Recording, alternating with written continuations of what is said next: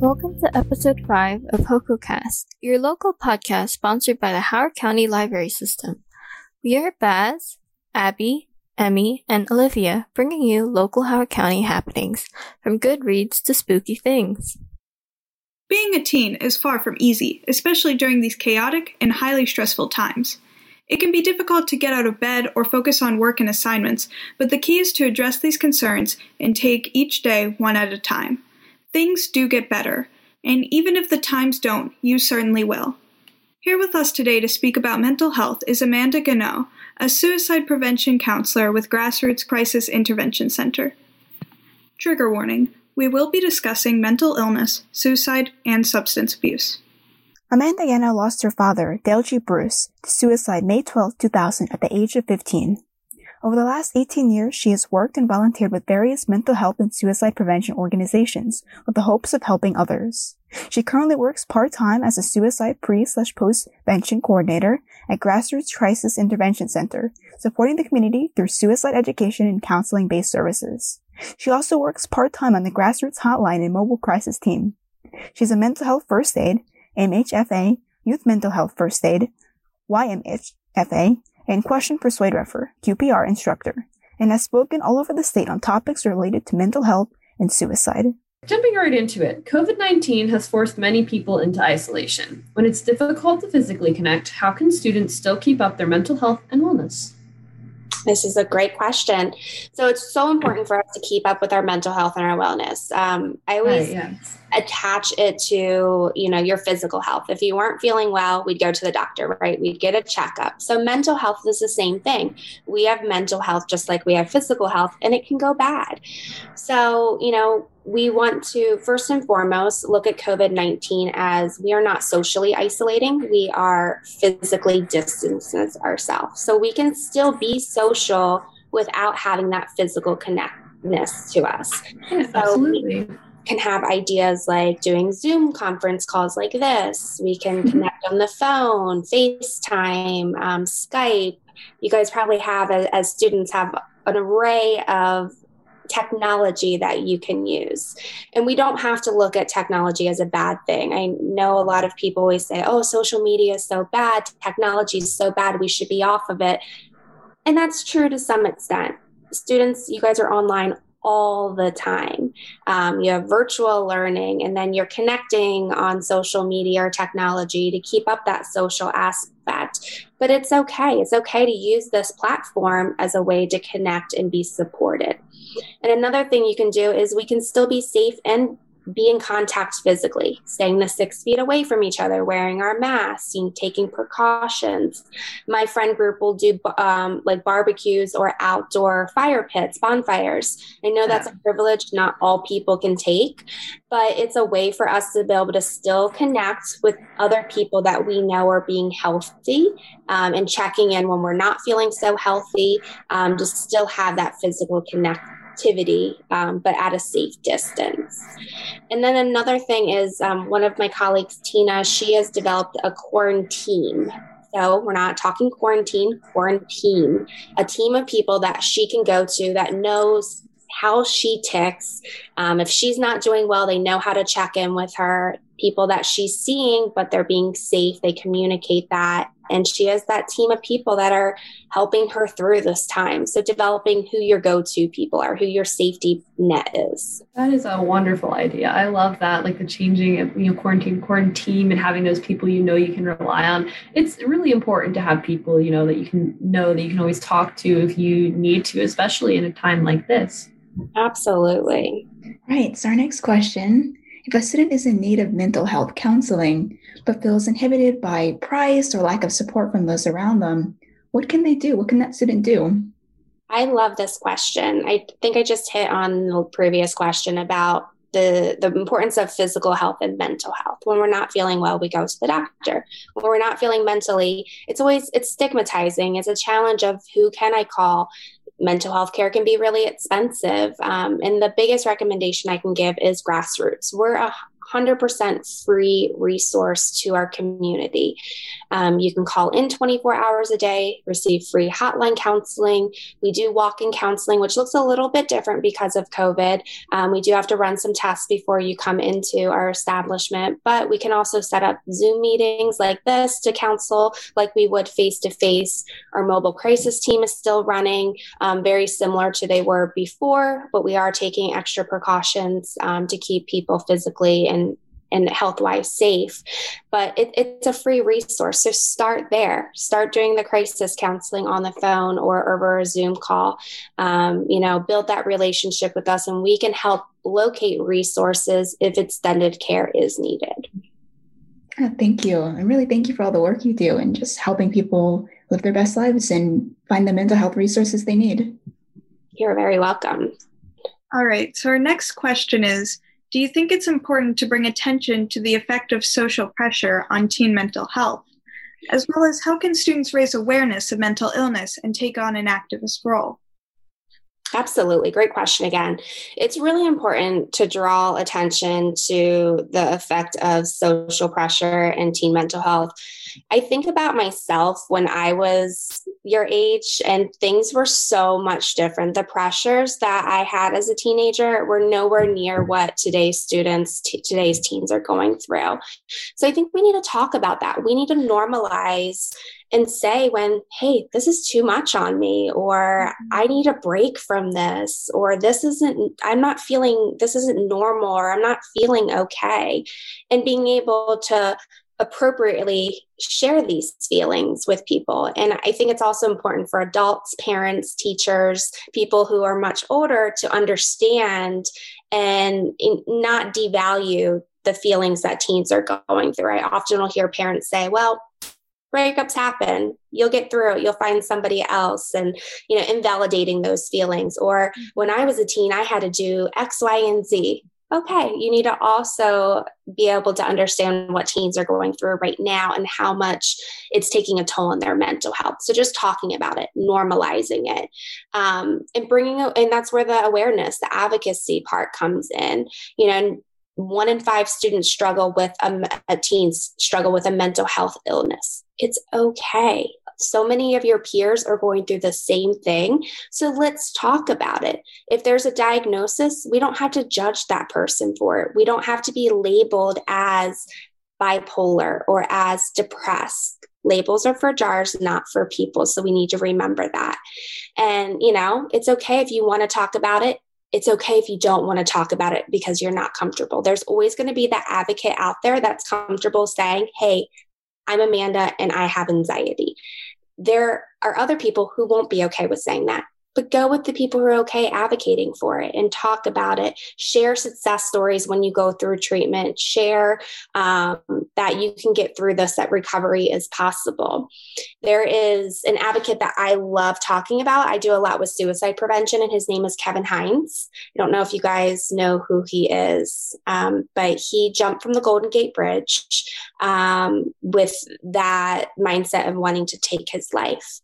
And now he talks about how he survived that suicide attempt and he's normalized that it people feel this way. People get to that point. But his now reaction is to teach people preventative measures and to understand that they're not alone through this. And he just has an amazing story um, and so brave to share those things. So I think it's important that power to speak openly about our struggles um, helps other people who, who don't have that voice to speak up. Thank you. Yeah you know, speaking of students, there's a lot of um, pressure from all sorts of things, and and one of the main ones is procrastination. Any student will tell you how detrimental procrastination is, but they keep falling into that trap. What steps can students take to minimize procrastination and stay organized? When I saw this question, I just loved it because when I'm not an expert at like keeping a good schedule, I am like procrastinator time Um, and I think that's so important just to be able to say, like, I do it too, and I'm mid 30s and I haven't quite found what works. Um, so, you know, it impacts us whether we go to school, whether we're a teenager, whether we're old, young, have experience, not have experience. So I think the big thing is limiting procrastination. It's a skill that takes time, um, and we have to work at it. It's not something that we just, I think, are born and you know we're able to get tasks right. done. That's a hard thing to, yeah. to do, especially when you guys have busy lives, busy schedules. So um, you know, some things that I always took away. I always remember college professors and like managers that I had in the workforce saying, you know, you know, it's not healthy to do it. You're putting too much pressure on yourself. You're leaving room for mistakes. And my response was always in college, oh, I work better being under pressure. You know, I do a good job, and then I would get good grades or be successful. Right. And it was like, well, maybe they're right, but I'm able to do this. So I'll just keep procrastinating. I'll still wait to the last minute. That's when my creative juices get going. But as I've aged, I've realized that it takes a toll on my mental health. It causes me stress. I panic. You know, I'm not prepared. I'll say things or do things that I didn't mean to. Um, so it is, you know, finding out that balance, finding out what works for you. Right. And I think one of those things is figuring out one why we're procrastinating. You know, is it because we're scared of a task? We don't think we're competent to do that task. Um, you know, we fear the result of it. You know, what is causing us to not want to get things done? Um, and I think once we figure out those barriers, it'll probably help make it a little bit easier. Yeah, some tips that I've kind of learned over the last couple of years is one, positive self talk. You know, I always think, would I talk to a friend or a loved one how I talk to myself. So if I'm scared of the task, I think I'm incompetent. I think I'm going to fail at it. You know, I'm not going to say things like, Amanda, like, you're going to do awful at this or you can't do this. No, I wouldn't say that to one of you guys. I want to uplift myself. I want to tell myself I can do it, encourage myself. Um, another thing is visualizing what needs to be done. You know, what is that final product going to look like in my head? What do I want it to look like? And I think that helps you get started on that task because maybe it drives some excitement um, into getting it done. And then writing down a plan. I'm a big set a timetable. So if I have this big paper that needs to be done when I was in school, you know, saying that I need to get the intro done by this date, I need to get the body of the paper done by this date, the resources, you know, whatever it is, set a schedule. It doesn't all have to be done at once. Make a schedule for it. I often, I am one of those, I don't know if a lot of people do this, but I use the actual um, schedule books that you have to write down, the planners. I mm-hmm. just don't put things in my phone. And for me, it's really helpful to write down what needs to be done. And then when I accomplish it, crossing it out, that makes me feel so good. Even if it's unloading the dishwasher, I just know I got a task done that day. Um, so making those schedules, doing rough drafts of things. It's okay to start and stop and be unsuccessful and not have it look like what it needs to be done. And then setting those goals. Um, minimizing distractions. If I know I need to get something done, like we're going to take the cell phone and we're going to put it aside. We're going to turn social media off alerts on our phones, you know, whatever's going to be distracting us. You know, if pets are distracting, lock them out, close the door. Um, and then I negotiate rewards for myself. If I get this done, then I'm going to allow myself 30 minutes of TV time, or I'm going to allow myself to have that Snickers bar as a reward. You know, they can be little tiny things, little gains that kind of trick my mind into getting something done and staying on task. And then when all else fails, give yourself grace and forgiveness for when you mess up, when you don't get the task done. If you have this whole plan and you still procrastinate on the task, forgive yourself and make a plan to do better the next time. Thank you for those tips. Now, how would you define self care and how can students implement self care and stress coping practices in their everyday life? Um, Self care to me, it's a discipline. I think it's necessary for us to keep ourselves well. You know, we talk about physical health, it's the same as mental health. We need to be actively taking care of it all time. And I always think of the scenario when you get on a plane the flight attendant tells you if the plane should go down, You're going to apply your oxygen mask on yourself first, and then you're going to help the person next to you. Because if you start helping those around you, you could end up hurting yourself and then you're no good to anybody um, mm-hmm. um, so it's so important for us to take time for ourselves and i think a lot of times people look at self-care as it's you know it's only for the privileged. Like a self care task needs to be something like going on a cruise or going and spending a lot of money on some task like a spa day. Um, and it doesn't need to be that big of a thing. We should be actively self caring on a daily, hourly basis, taking breaks from things. When I'm done here with you guys, I'm not going to jump into another task. I'm going to take a break for myself because that's positive self care for me. You know, but setting a plan for those, putting that on your little schedule, whether you put yourself in a, a calendar like myself, like one that you write in, or on your cell phone to mark in a break. Say, you know what, for 15 minutes after I get done with school, I'm going to have a 15 minute self care break, whether I practice some meditation or I go outside and get some sunshine or I eat that favorite food, you know, whatever it is, schedule it in so you can't be missed, just like a, a doctor's appointment. We wouldn't miss that appointment. Well, thinking about self care as a discipline um, isn't something that I normally do. So thank you for sharing that.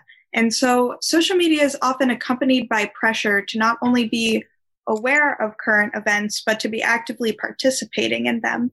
And some people make a point of not checking the news at all. Is there a balance between staying informed and staying well? I think right now, especially with, you know, we have elections coming up, we have everything going on with COVID. We are either just drawn into the news right now or we want to completely stay away from it? Because it's almost like every time we turn on the news it's something negative. It's something bad that's going on.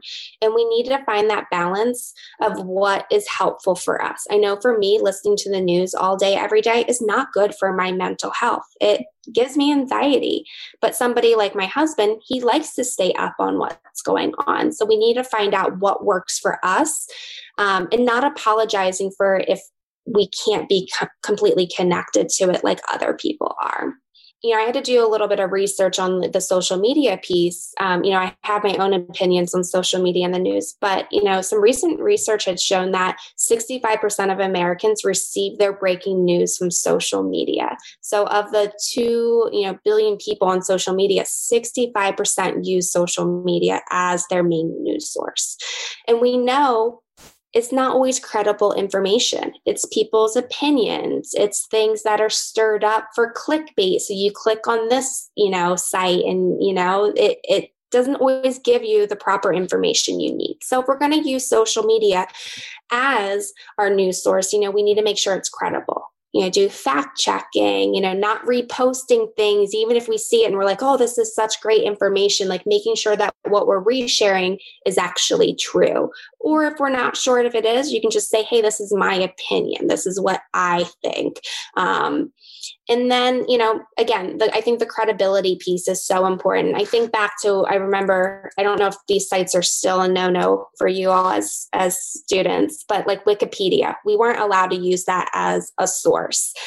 Yeah, you couldn't say like you know this is this is my my my fact source because it's not credible. Um, you know people can add to wikipedia so it could be their opinion based so i think about it that way as well. Like you're not going to use wikipedia so don't always hold to everything that social media has. Um, do some research but then like i said if what's going on in the news is too much for us taking that mental health break from it is okay it's okay to give yourself that time all right. Thank you. And thank you for talking to us. This has been a really good interview. You are very I really welcome. appreciate your your insight and your tips and tricks. So that's very extremely helpful, and I'm sure our viewers or our listeners will be just you know find this just as valuable. Yeah. One other thing I wanted to talk about real quick was I gave the resource of grassroots hotline. So that's the 410-531-6677. Completely free, 24 hours a day. We're there on a holiday. We're there when a tornado comes through, which we've had a, a few over the last couple of years. Like we are there to help people. Um, another resource that not too many people know about, but for the last couple of years, we've had an app that we developed at Grassroots called There Is Hope, and it's a suicide prevention app. Um, and it assesses for suicide lethality in somebody, whether it's yourself or somebody that you care about, or maybe somebody you don't even really know that well.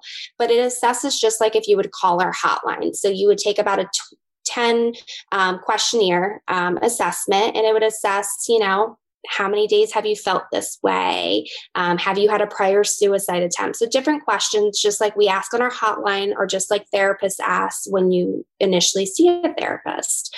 Um, and if that app deems that that person is at risk for suicide, it is an immediate connection with a push of a button to our hotline if you're located in Grass in Howard County. Um, so you'd come to grassroots, or an immediate ca- connection to your local hotline if you're within the state of Maryland. And then if you're outside the state, you can also connect to a hotline within your state. So if you're in California taking this, you just click on the icon icon to connect to a different state hotline. It gives safety planning resources, how to talk to somebody who's suicidal, different trainings you can take, and then up to date statistics, risk factors, information about suicide. So it's just a great tool. It's kind of like having a counselor in your pocket. Hopefully, you never have to use it, but it's there if a crisis should come up for somebody. And we also developed um, an overdose prevention app called OPIT, and that is um, very similar to the There Is Hope app. It can do assessments to gauge um, for substance misuse, um, protection of people who are using, and then connection to resources. So that's a great resource as well for people to use and completely free. That's great to have, especially um, with everybody in quarantine right now. Um, I know stress and all sorts of levels are really high, so it's so wonderful that there's, um, you know, organizations like Grassroots who are willing to just be there for people, which is so so important all the time. Not even just in quarantine, just all the time. And it's great to have those resources and have them be free for the community. So thank you so much for just coming on here, sharing your resources, sharing your knowledge because you know at the end of the day that that could be what someone needs to hear. And that's what matters. Absolutely. And I just want to thank you all. I think it's so brave and so powerful that youth today are taking a role in destigmatizing mental health and promoting um, that we take care of ourselves. Hearing it from the our youth um, i think really sets the stage for people adults who might not be doing a good job or need that reminder um, and being a good role model for um, for your like like-minded or other teens that you, you're in contact with who maybe don't have that strength to stand up and say hey i'm struggling what do i do so good job to you all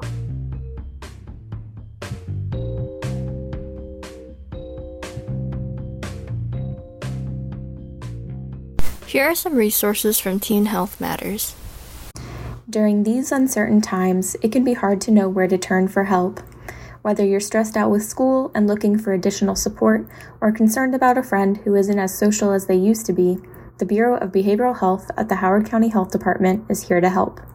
There are many programs offered at the Bureau to support the mental health and well being of Howard County teens. Our behavioral health navigation service can help you find the right mental health or substance use services for you or your loved ones.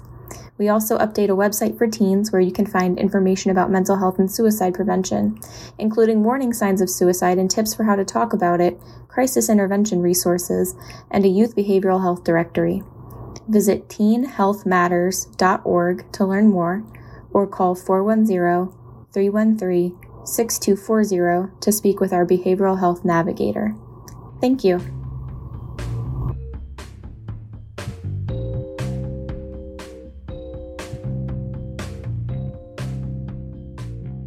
October is a time of thrillers, costumes, and candy. So, we'll be going over some of our favorite scary tropes, how we're spending this Halloween, and our favorite candy to binge because you can't have tricks without treats.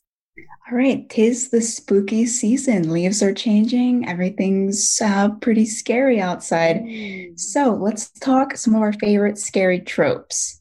Ooh, okay. We we love tropes. I think that's really we something do. that is good to think about. I don't even know if it's really a trope, but sort of when it's humorous at like Halloween stuff where it's or not Halloween, oh geez. Um scary stuff where it's like funny. A scary movie. I don't know if you guys have ever seen or heard of that one, but um scary movie is one where it's kind of done with humor and and I love mixing in fear with humor. Um I I really like scary movies. Um right now I'm watching The Haunting of Hill House with my friend. Oh. Yeah. Um, we're only on the third episode, but wow, the thing with the jump scares and everything. Oh, oh my gosh. Then I'm the complete opposite of you guys. I can't do anything scary at all. I know this isn't, I guess I shouldn't be saying this during our scary tropes segment, but uh, it's, I'm being completely honest. Um, I do appreciate, you know, some some monsters or such, but it, nothing too scary, and I just I can't do it. You're not a spooky person, are you? No, not at all. I'm even like decorating the house for spooky season.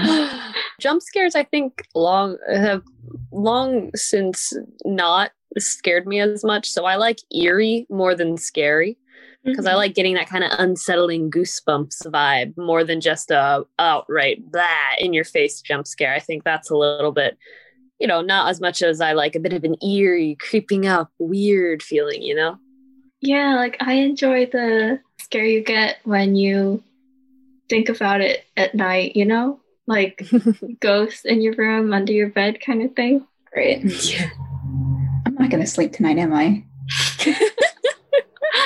I definitely like when there's a lot of build up to a jump scare. So it's like you Ooh, almost yeah. know it's yes. gonna happen, but it's still it still creeps you out when it does, where it's like, oh, they look out the window and then they look over the shoulder and then they look and then you know you're like you know when they look back at the window there's going to be something scary but it's still like the soundtracks building and the lighting shifting mm-hmm. Music yeah. choice is a big one. If they don't choose the right music I just, i'm out of the moment. But if they choose the right music oh my goosebumps all of my arm hair raising. Absolutely. And i mean it's kind of interesting when you look at books versus movies and tv shows and how they're able to get that good scary feel. Like I feel like for movies, it's almost easier maybe because I would agree. I would agree. Put in music and other like effects, but you can't really more sensory, more sensory things you can do with a movie or a video. But with a book, you're right. You have to, you have to describe. You have to really capture your viewers and pull them into your world. I've read parts of Stephen King novels every now and then, but um, but I know sometimes I'll be reading a book and there'll just be like one line that makes like a reference to something earlier on or to something that you might have picked up on if you were paying attention. I just go, ooh. I feel like movies though, even though they have those extra tools to be scarier, like there's so many horror movies where it's just like they had they had the idea but the execution isn't there. Like I've I feel like a very specific taste for what I like in horror movies with like development of backstory and like making sure that makes sense. Why is the protagonist in this situation? You know, where, you know, in something like The Woman in Black, where it's like he has to do this job. This is a, you know, he can't, he's got to provide for his kids. So he's got to go to this house and blah, blah, blah, you know, where it makes a lot of sense why they're there. Meanwhile, I feel like that's something that horror novels often do a lot better at with the descriptions, but the movies don't always weave it in as well. So then sometimes I'm a bit dissatisfied. Mm, well, I yeah, can I understand that. that it, with so many just different horror movies, it can kind of get a little repetitive or, or a little bit of a lull, um, as a lot of similar sort of um, experiences are in movies. I mean, I know f- for some people that just like watch horror movies so much, eh, you know, they just get bored of it at some point. They're like, oh, I know what's going to happen now. And I think that takes some of the fun out of it um and that's why i like seeing like different types of horror movies like i went and saw um a silent place um or a quiet place Ooh, yeah. uh when it came out in theaters. And um, honestly, the movie itself isn't necessarily scary. It's eerie, which is like right up my alley. Um, but what they did is they messed around with you with um, using the other senses as opposed to just sound. They they messed around with having it just be dead silent. And um, you know, someone who really hates the silence, and you know, in the movie you just can't make a sound. It was just really neat to see that sort of utilization of just silence as a mechanism as opposed to sound. Yeah, I remember seeing like a documentary online, like on YouTube, that talked about how they got the sounds. Yes. Yeah, like of the month. I saw I that forgot, one too. Yeah, I forgot how they did it exactly, but do you remember what it was? Um, there's a name for it. It's how they do sound effects in movies, and it's some it's called silly Foley or Folly. Yeah, Folly, Mhm. Folly. Um, and there would be like scenes where they would show like you know crunching celery or something, and that would be like a, a I don't know a crack sound, and I don't know. It's it's fun to see the different usages of sound, especially in a movie where like the protagonists just don't don't talk. I don't know if they talked the entire movie except for like that one one scene maybe. And um it was really just interesting to see the use of silence and sound and camera angles and and even even the music I think was limited in it. Honestly, I think the music too, if I remember correctly, wasn't too much of it. So speaking of scary effects, what are you guys doing for Halloween? Are you decorating your houses? You know, I feel like for Halloween, there's two kinds of people, right? They're the people who put up like scarecrows and pumpkins, and then there are people who have like giant 10 foot spiders in their front lawns. Yeah. I was just gonna say I'm definitely one to decorate really intensely for Halloween. Um, we have a bunch of decorations. We're really trying to go all out this year. I think since we're at home, we've got nothing better to do. We've got spiders, we've got lightning effects, we've got these really cool window panels that you put up, and it looks like a giant is staring through your windows. We just got a new fog machine. Um, we love to have fun. I love to decorate, and I love making things look like spooky. Um, so I'm really looking forward to getting all that together. hmm I was just gonna say, like what Olivia said. I was thinking of like there's the wholesome Christian family, and then there's the edgy graphic family on the other side of the street. Because sometimes that little fall scarecrow with the painted on smiley face just gives you good vibes, you know? Um, and plus, that can stay up a bit longer than Halloween decorations since it's more of a general fall season. Yeah, my sister, since she's now doing school online at home, um, she brought, you know, she always decorates her dorm rooms. Now she brought all of her Halloween decorations back. So now it's like we have even more stuff and it's wonderful. What kind of stuff do you put up? Now we have a bunch of uh, spooky wreaths, which are very Yes. fun to decorate the house with and outside the house. Um, we definitely have an assortment of spider webs that we're using and like little hanging ghosts. We do have, of course, our scarecrow who is in the front of our lawn and we try to let him not get tossed around by the wind. We do have a fairly long driveway that we decorate with little skeleton heads that peek out of the ground and occasionally when they choose to they light up in the- Ooh. yeah, we've got a, a posable skeleton that we sit in the bench on our front porch and we make him pose to look out in the street. And we also have a little skeleton bulldog. So we put the bulldog next to him on the bench and have him like pet the bulldog, pet the little um, skeleton Aw. dog. It's always fun to just kind of drive by the house or walk up to the house and just see the skeleton having a good time and petting his dog. Well, we look so okay. We live on a cul-de-sac, right? So usually all the parents will just pool the resources and put out a giant table at the very end of the cul-de-sac with just all the candy and everything. So we don't have any need to be inside our house during Halloween and like make things look nice and pass out candy. So we don't have anything, we don't have anything up. I think we like sometimes put out a little skeleton, but it's just really sad and small. so it just sits there. Yeah, every year we're like, this is the year we're gonna get kids, and of course, the year is now not the year. Now that we finally got kids to move to the neighborhood, it's not the year. Right, that's the same with us. We actually have a decent young demographic now, but nope. Yeah. So instead, we're having um, they're going to do a little Halloween parade where Oh. everybody can show off their costumes in a distant manner. Um, Yeah. Will there be like a contest or something? Do, do people get prizes? I haven't heard about any prizes, but I I gotta have prizes. yeah. Yeah, I, I think I'll try to have a little um COVID safe get together with a few of my friends because I'm working on a costume because my favorite thing about Halloween is have, making a costume. Um, I like making my own costume a lot of times. Um, sometimes I'll cosplay, but it's just an excuse for me to put a lot of effort into a really nice costume. So I'm being a prince this year, like a like a fantasy prince, I guess. I don't know. Um, I've ordered some base clothes and worked out a color scheme and design and whatnot. So I'm looking forward to, to dressing up like that and showing it off to my friends maybe and just kind of doing it for myself so I can feel cool. That's awesome.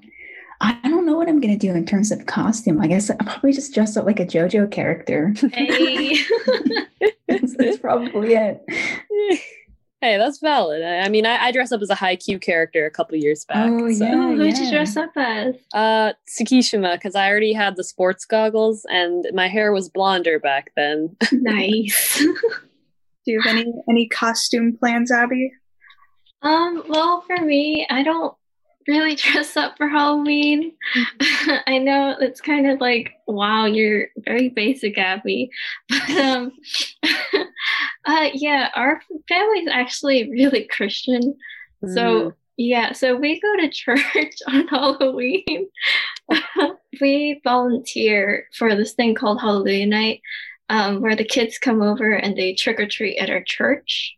Oh, That's yeah, nice. so that's still nice though. It's a fun little thing for the community. I mean, let's be honest, the real fun of Halloween is getting the candy. I'm trying to do a socially distant um get together with some friends too. We're gonna have a little fire project, and we're gonna project Hocus Pocus onto like a white sheet. Oh, nice. some tree, yeah. We'll clothesline, hang it down, project it. Um, and so, but we're gonna we're requiring costumes for all of them. That's what I'm doing. All of them, I hopefully. mean three people, but That's also a mood.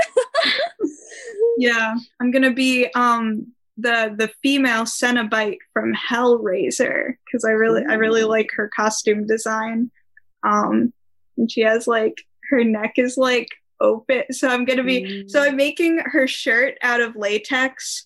Um, yeah, I've currently worked out like the tank top, and now I have to make another part. I've never done this before, but Oh, good luck. Good luck. Oh Thank gosh, you. that, that that's me. I'm trying to work out some makeup design. I don't wear makeup like ever, but I was trying to work out some makeup to make me look more masculine so that I can really truly um personify the prince that I'm trying. I've even made a character for it because goodness knows I'll make a character out of anything and everything.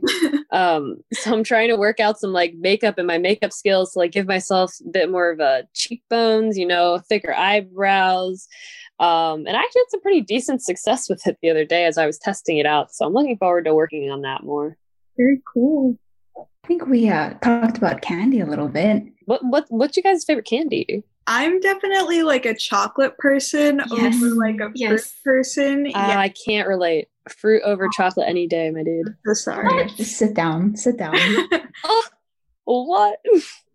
um, and so I think you you can never go wrong with like a basic, you know, chocolate like Hershey bar or something. Mm. That like standard is good. I definitely like um something like a Milky Way where it's got like the stretch and it's good. Mm. Chocolate on the outside, softer on the inside. I think you can't go wrong there. That's just my opinion. I mean, I'm a sweet tooth all around, so even though I do prefer more fruity candies, you you know that I'll be eating everything in my my Halloween candy basket. Uh, My favorite candy, I think that oh my gosh, it's I'm gonna sound like like like a grandma or something. I love Heath bars, the toffee candy, which does have chocolate on the outside and then toffee on the inside. I love Heath bars like to death. They're one of my favorite things. Um, I'm also a big Butterfingers fan. Um, I love getting, you know, the little runts candy or the soda pop, the soda bottles, soda caps candy. I love Think so, those yeah. as well. Sweet tarts, um, blow pops, uh, ring pops. Um, I just like fruity candy, gum like uh, Trolli gummy worms and whatnot. I love those. um, gummy bears. Um, I like getting those weird one-off candies where it's like from that one house that has candy from like I don't know, like the most obscure candy or candy that's relevant to their culture and they're giving it out. Um I think it was a little Korean or Japanese candy. oh and it my was gosh. so good. Do you know what it looks like? Maybe I can recall it. It was you. oh goodness, it was like purple. Um it was a purple package and I think it was like um white and purple like striped on the inside and I don't even remember what the flavor was. I don't think it was any flavor that I recognized as a as a like a more western flavor, I don't think, but it was in a purple thing. It was really good. Well, based on your description that it had some white, it was probably like a milk milk grape candy. Ooh, that might have been it. It might be. Well, we'll have to touch base about that later because that was a good candy. All right, let me tell you. Um, and ooh, you know what? While we're talking on candy, who here likes mint chocolate? Because I know that's a debate, and that some people will get heated about mint chocolate flavored things, ice cream, candy. Because I love like Andes bars. I don't know if you guys know what those are. It's little oh, Andes yeah. chocolates. It's mint and chocolate. So, what about you guys? What's your feels? I love mint chocolate. I don't know. I mean, I love mint chocolate cookies and, and ice cream, mm, yeah. but in terms of like actual candy, uh, I don't know. yeah, I'm good with it. I like it. All right. Okay. Happy?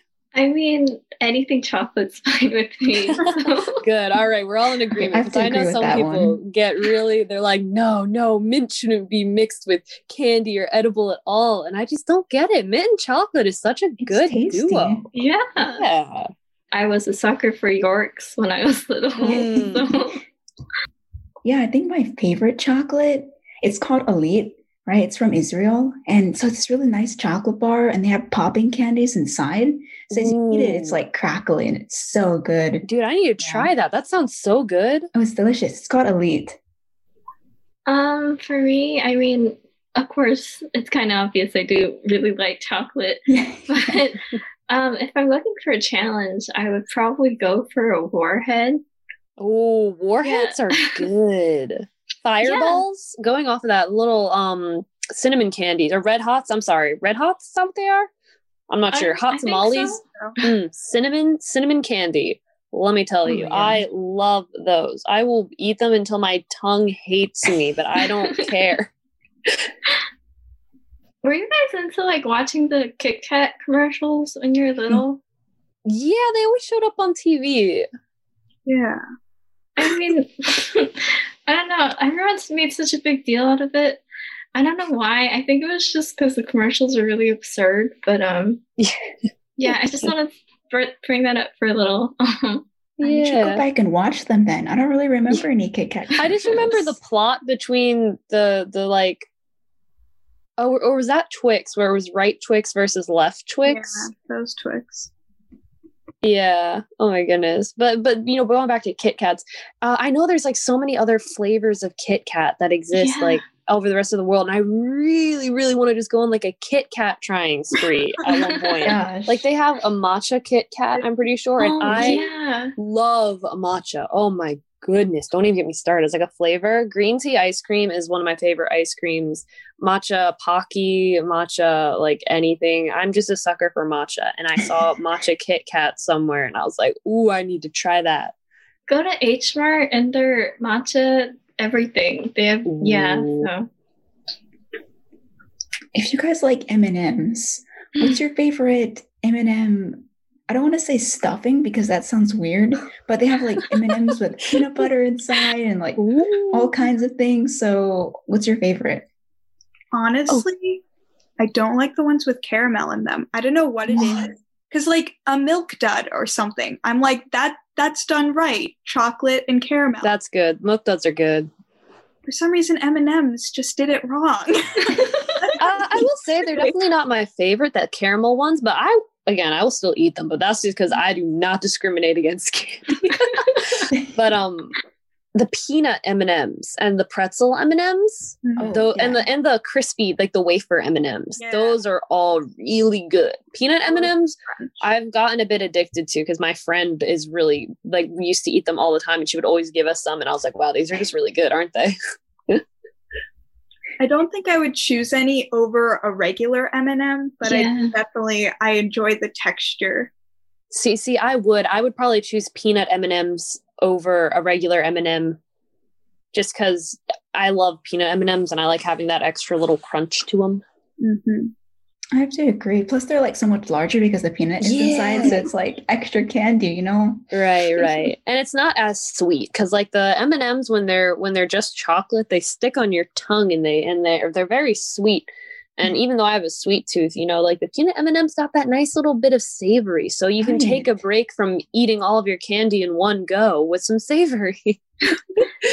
Yeah, and like you know about the normal M&M, like for us, we would never get like the actual bag. My mom would pick out like ten M and M's and give it to us each. Oh, yeah. Never could eat the whole thing. So like we would get like the food coloring all over our hands, and yes. like it would be all sticky and everything. Oh yeah, Yeah, I, what I would do is I would um melt like the candy shell in my mouth, and then my tongue would be whatever color the M and m was. Thoughts on the Halloween shaped pretzels? Going off on a little bit of a tangent here, but I know some people have very strong feelings about this. You know, I'm kind of a fan. I kind of like having the Halloween pretzels. I, I think it's a nice break, but some people are like, don't give me that on Halloween. I'm here for candy. But honestly, I don't mind it. They're little bats and, and little pumpkins, and they taste great. Um, First, I thought you meant that people were just against pretzels and other than like you know the regular either twisted shape or the stick, and I was like, "What's happening?" But I, I, I now know what's going on. Yeah. So, like, what are your thoughts on that? Do you do you agree that it should just be candy and that people shouldn't be giving out um, pretzels, or, or do you like the pretzels? Um, you know, I think it can be nice for a little bit of variety, but mm-hmm. I also understand the argument of that this is the status quo. um, you know, and then it's like, where where's the line draw? You know, once you give out the pretzel, then you give out the celery.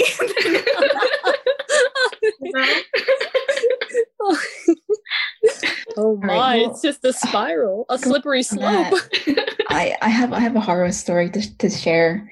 Um, oh. So my mom, she's a dentist, and one Halloween she had a surplus of toothbrushes and toothpaste. So do you know what oh, she no. gave out for oh, Halloween? No! Oh no! Oh, yeah. No. After that, she was banned from uh, participating in Halloween by her neighbors. They oh said that God. she had to stay home. She couldn't even come out. No, I'm kidding. yeah, yeah. oh my um, god! Yeah, toothbrushes, toothpaste. That um, that unfortunately happened. Oh no, that's like the thing in all the kids shows where they they make fun of the people who give out the yeah. toothbrushes. They're like, "Oh, I got a toothbrush."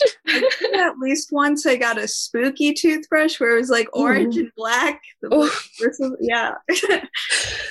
oh, I don't know if this is an unpopular opinion or not, but do you guys like Tootsie Rolls? Um, it depends. I like the flavored ones, oddly enough. I don't like standard Tootsie Rolls as much, but vanilla Tootsie Rolls, mwah, chef's kiss. Those are so good. And the fruity ones, some can get it, some can't. But you know, I, I like the flavored ones more than the chocolate ones. Yeah, I have to agree on that one. But mm-hmm. I'll still I'll still have them, of course. They're still yeah. of course, of course. Yeah. I, I don't discriminate. I'll eat whatever. Oh, one thing I thought of was um Laffy Taffy. Uh, I was looking at like the worst candies, and one of them was candy corn, which we can get into in a second because I know some people also have feelings about candy corn and whether or not it's good. But Laffy Taffy, I okay, one of my favorite candies, which I didn't even think about, is banana Laffy Taffies. They're so good. I haven't thought about that since third grade. Dang. It's true. I don't feel like they're as popular, but I'm not sure. You know, I feel like they're interesting. I like the portion sizing. Yeah. I I can appreciate it. Yeah. And it's long lasting. You can either choose to chew it, you can choose to like you know, suck on them, and you'll last a while it's just good candy and it's fruity. And you know me, I like fruity candies. You know how it is. I don't like Laffy Taffy. I really don't. You'll have but, to give um, me all your Laffy Taffy then. of course, of course. But um, I'll spark the candy corn debate by saying I really like candy corn. I actually like it as well. I am a fan. I are we, Abby? What what is your deliberation? Um, I've never tried it. oh, okay. What? Oh my goodness. Well. well, I mean, candy corn is one of those things where I, I I was even just talking about this with a different group of friends the other day where they're like, "Ew, candy corn." I'm like, "Oh, come on, guys, it's not that bad." Follow up though, the little candy pumpkins, like the they're like the same texture as candy corn as the pumpkins, also really good. But they are very sugary and they get very sugary very quickly. But I still I think they're valid. My sister had a friend where she would say, you know, the first candy corn that you eat, it's amazing. The second one, even better. But then the other 98 that you have to eat, not as good. And I'm like, yeah, I mean, I understand. Okay, I'll, I'll concede. it does get really sugary really quickly because in essence that's all the candy corn is just Yeah. sugar but i still think they're valid um i i you know i used to always think as a kid like ooh the, the different colors are different flavors they're they're not except on the brown ones the um candy corn that are like instead of having orange at the bottom they're brown it has a more um i think it's meant to be uh caramel or caramel Oh, I think. I'm not entirely sure, but it tastes different. That's the only like difference that I can make out. The the brown candy corn versus the orange candy corn. are you sure it's not just like burnt or something? No, no, no, no. There's whole sets of, of like brown candy I corn. mean, okay. wow. I've definitely seen brown candy corn before. Thank you. See? That Okay. what's good. For our um, once again our little get together, we are going to try to make you know chocolate chip cookies, but instead they're going to be um, candy corn cookies. Oh, So we're we'll experiment and see how those go. Yeah, let, let us know for sure. We seem to have very similar minds when it comes to candy. I, I like that. You know, it really just makes us a more harmonious podcast. Absolutely. like maybe does anybody have a, uh particular really strong halloween memory or fun story they want to share as a final thought sort of thing oh, one time, um, for the remember how I said the Halloween night thing at our church. Yeah. Mm-hmm. So yeah, so there was this one time where both me and my brother had no idea what to dress up as. Like we were like thinking about it all day, consulting each other at night. Like what the heck do we wear? Because our church had like this contest where the kid who wore the best costume would get like a whole bag of candy and stuff. Nice. Yeah, so we yeah, so you can tell how much of a big deal this was to us yes so my dad yeah so my dad came up to us and he's like hey i was i studied graphic design when i was in college so why don't i make you guys something? So we said sure right? So he handed us cow costumes on the morning of halloween. And we're like where the heck is this going right? Our dad hands us these two signs. Can you tell what they said? Like give me a guess. Is it the Chick fil A sign? yeah i was gonna say Yes. is it the Chick fil A? yeah So yeah, so we went dressed as the Chick Fil A cows. That's awesome. Halloween. that's great I don't think we won either, which is a pity. But um, oh yeah. I would have voted for you. yes It's good talking to you guys. And yeah yeah for sure Halloween. happy Yeah. halloween for sure for sure Happy Halloween. yeah, Halloween.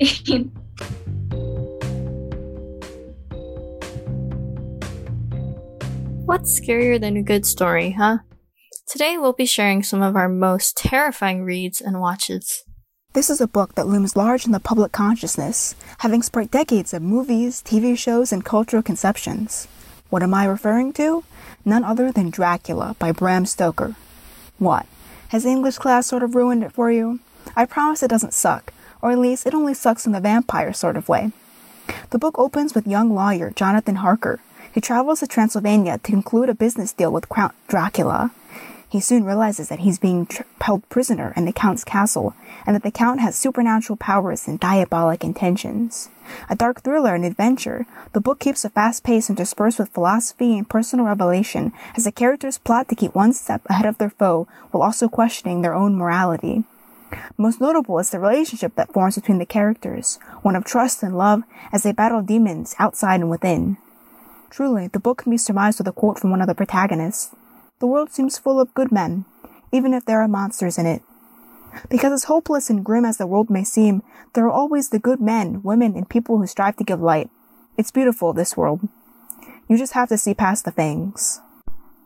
Imagine you're living a regular life, going to school, having small talk with your middle school crush, and getting ready for college.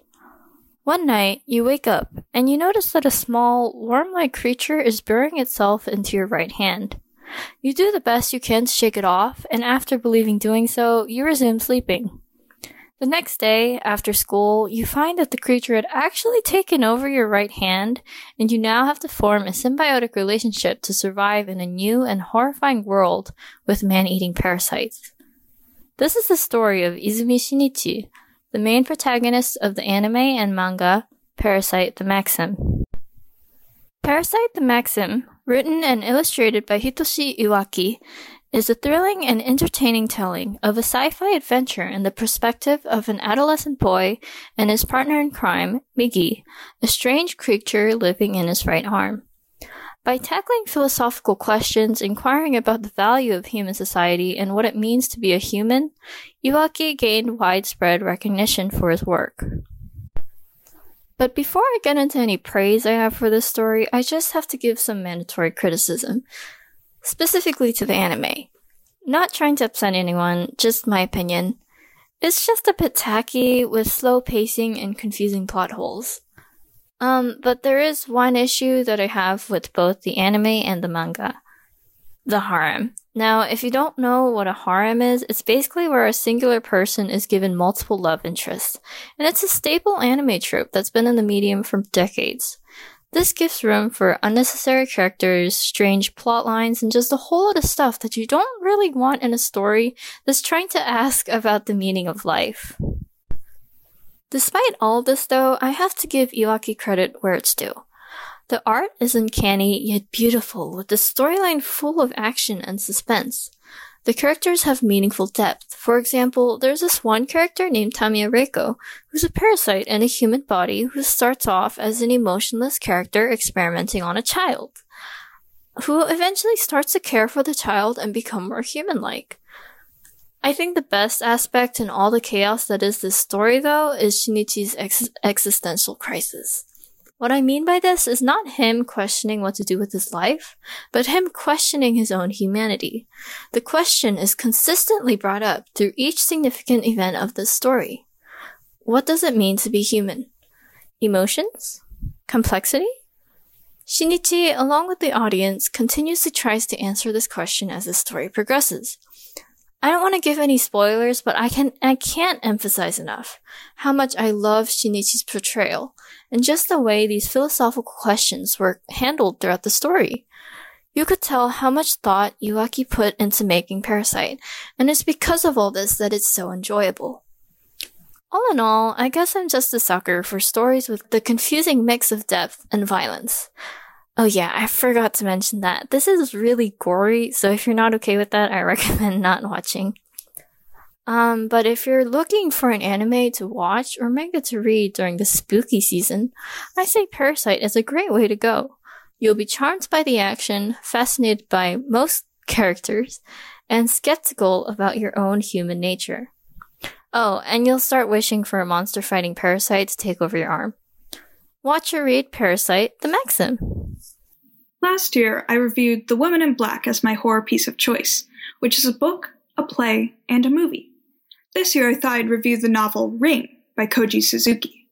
Ring follows the story of Kazuyuki Asakawa, a journalist, as he investigates a VHS tape with supernatural abilities after the death of his niece. The tape is sworn to kill people in seven days after watching it. At least that's what the rumors say. Sound familiar? That may be because you've heard of The Ring, the American movie adaptation, which follows Rachel Keller and her former partner Noah Clay as they investigate the effects of a VHS tape with supernatural abilities that is sworn to kill people in seven days after watching it. But The Ring, which was released in 2002, isn't the first movie adaptation of the novel Ring. There's also a Japanese movie adaptation known as Ringu, which was released only four years before The Ring was created. After Ring and its sequel Spiral were published in 1991 and 1995, two separate producers were set in Japan to create the movie adaptations of the book and sequel to be released at the same time to boost their popularity. Ringu did great, following Reiko Asakawa and her former husband, Ryuji Takayama, as they investigate the supernatural VHS tape, while Spiral, not so much. And so a year later, Ringu 2 was released, a sequel by the same director as Ringu that did not adhere to the plot of Spiral. Three years later, an American production company released The Ring, and three years later, they also came out with The Ring 2. And yet, with so much Ring content, I would recommend all of it. Maybe not all at once, but if you want an interlocking mystery trilogy with chilling descriptions, give Ring by Koji Suzuki a try. The descriptions within the novel are twisted with a suspenseful postmodern flair to top it all off. The initial Ringu movie is more eerie than scary, but has a soundtrack that wonderfully induces nerves. Even with a total lack of gore, the movie knows how to reach deep to creep out its viewers. The Ring is probably a bit more of what we would think of as traditionally scary, with more gore and a bit more clues to figure out along the way. And another main difference between the two movies, though, is that The Ring is basically the westernized version of Ringu. I'd still highly recommend either movie, but the plotlines and scenes are very similar, if not the same at times, that the preference of eerie versus scary should probably be the tipping point in preference in watching one movie or the other. Still, whether it's the book, the movie adaptation, or the second movie adaptation, I'd highly recommend Ring. What do you get when you mix an avid believer of spirits and the supernatural with a fearless skeptic who's way too confident ghosts don't exist? The answer is BuzzFeed Unsolved Supernatural, a free web series on YouTube where two friends, Ryan Bergara and Shane Madej, seek to answer the question, Are ghosts real? by visiting notoriously haunted sites all over the world. From investigating the Goatman's Bridge to doing a house call for a close friend, join these two on their journey to catch proof of spirits, all while bantering and debating if ghosts truly exist. Compared to so many other ghost hunting series that feel staged or fake, BuzzFeed Unsolved feels truly real because of Shane adamantly disproving any possible piece of proof. They review footage, sound, and scenery to make sure their evidence is actually evidence, as Ryan often claims it to be, and not just the wind or a natural sound. The episodes are eerie and build suspense quite well, leading to hair raising moments while also providing an entertaining watch with comedic breaks for the more faint of heart. Whether you believe in ghosts or are a skeptic yourself, Ryan and Shane's dialogue and interactions are more than entertaining, and the videos are well put together. You can also get a decent bit of history of the places they go to, which is neat when they travel to castles or prisons. And for people who are more into real stories, they alternate between unsolved supernatural and unsolved true crime, where they delve into the world's most insane unsolved crime cases, discuss theories, and perhaps find the real killer. No matter who you are, BuzzFeed Unsolved is well worth a watch, especially with the spooky season.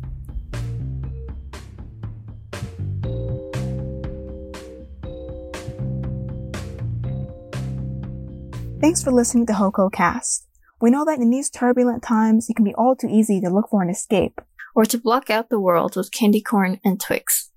But we have to continue having these conversations in order to understand and ultimately find solutions. So contemplate, educate, and reach out. We're one step closer to a future fit for all of us.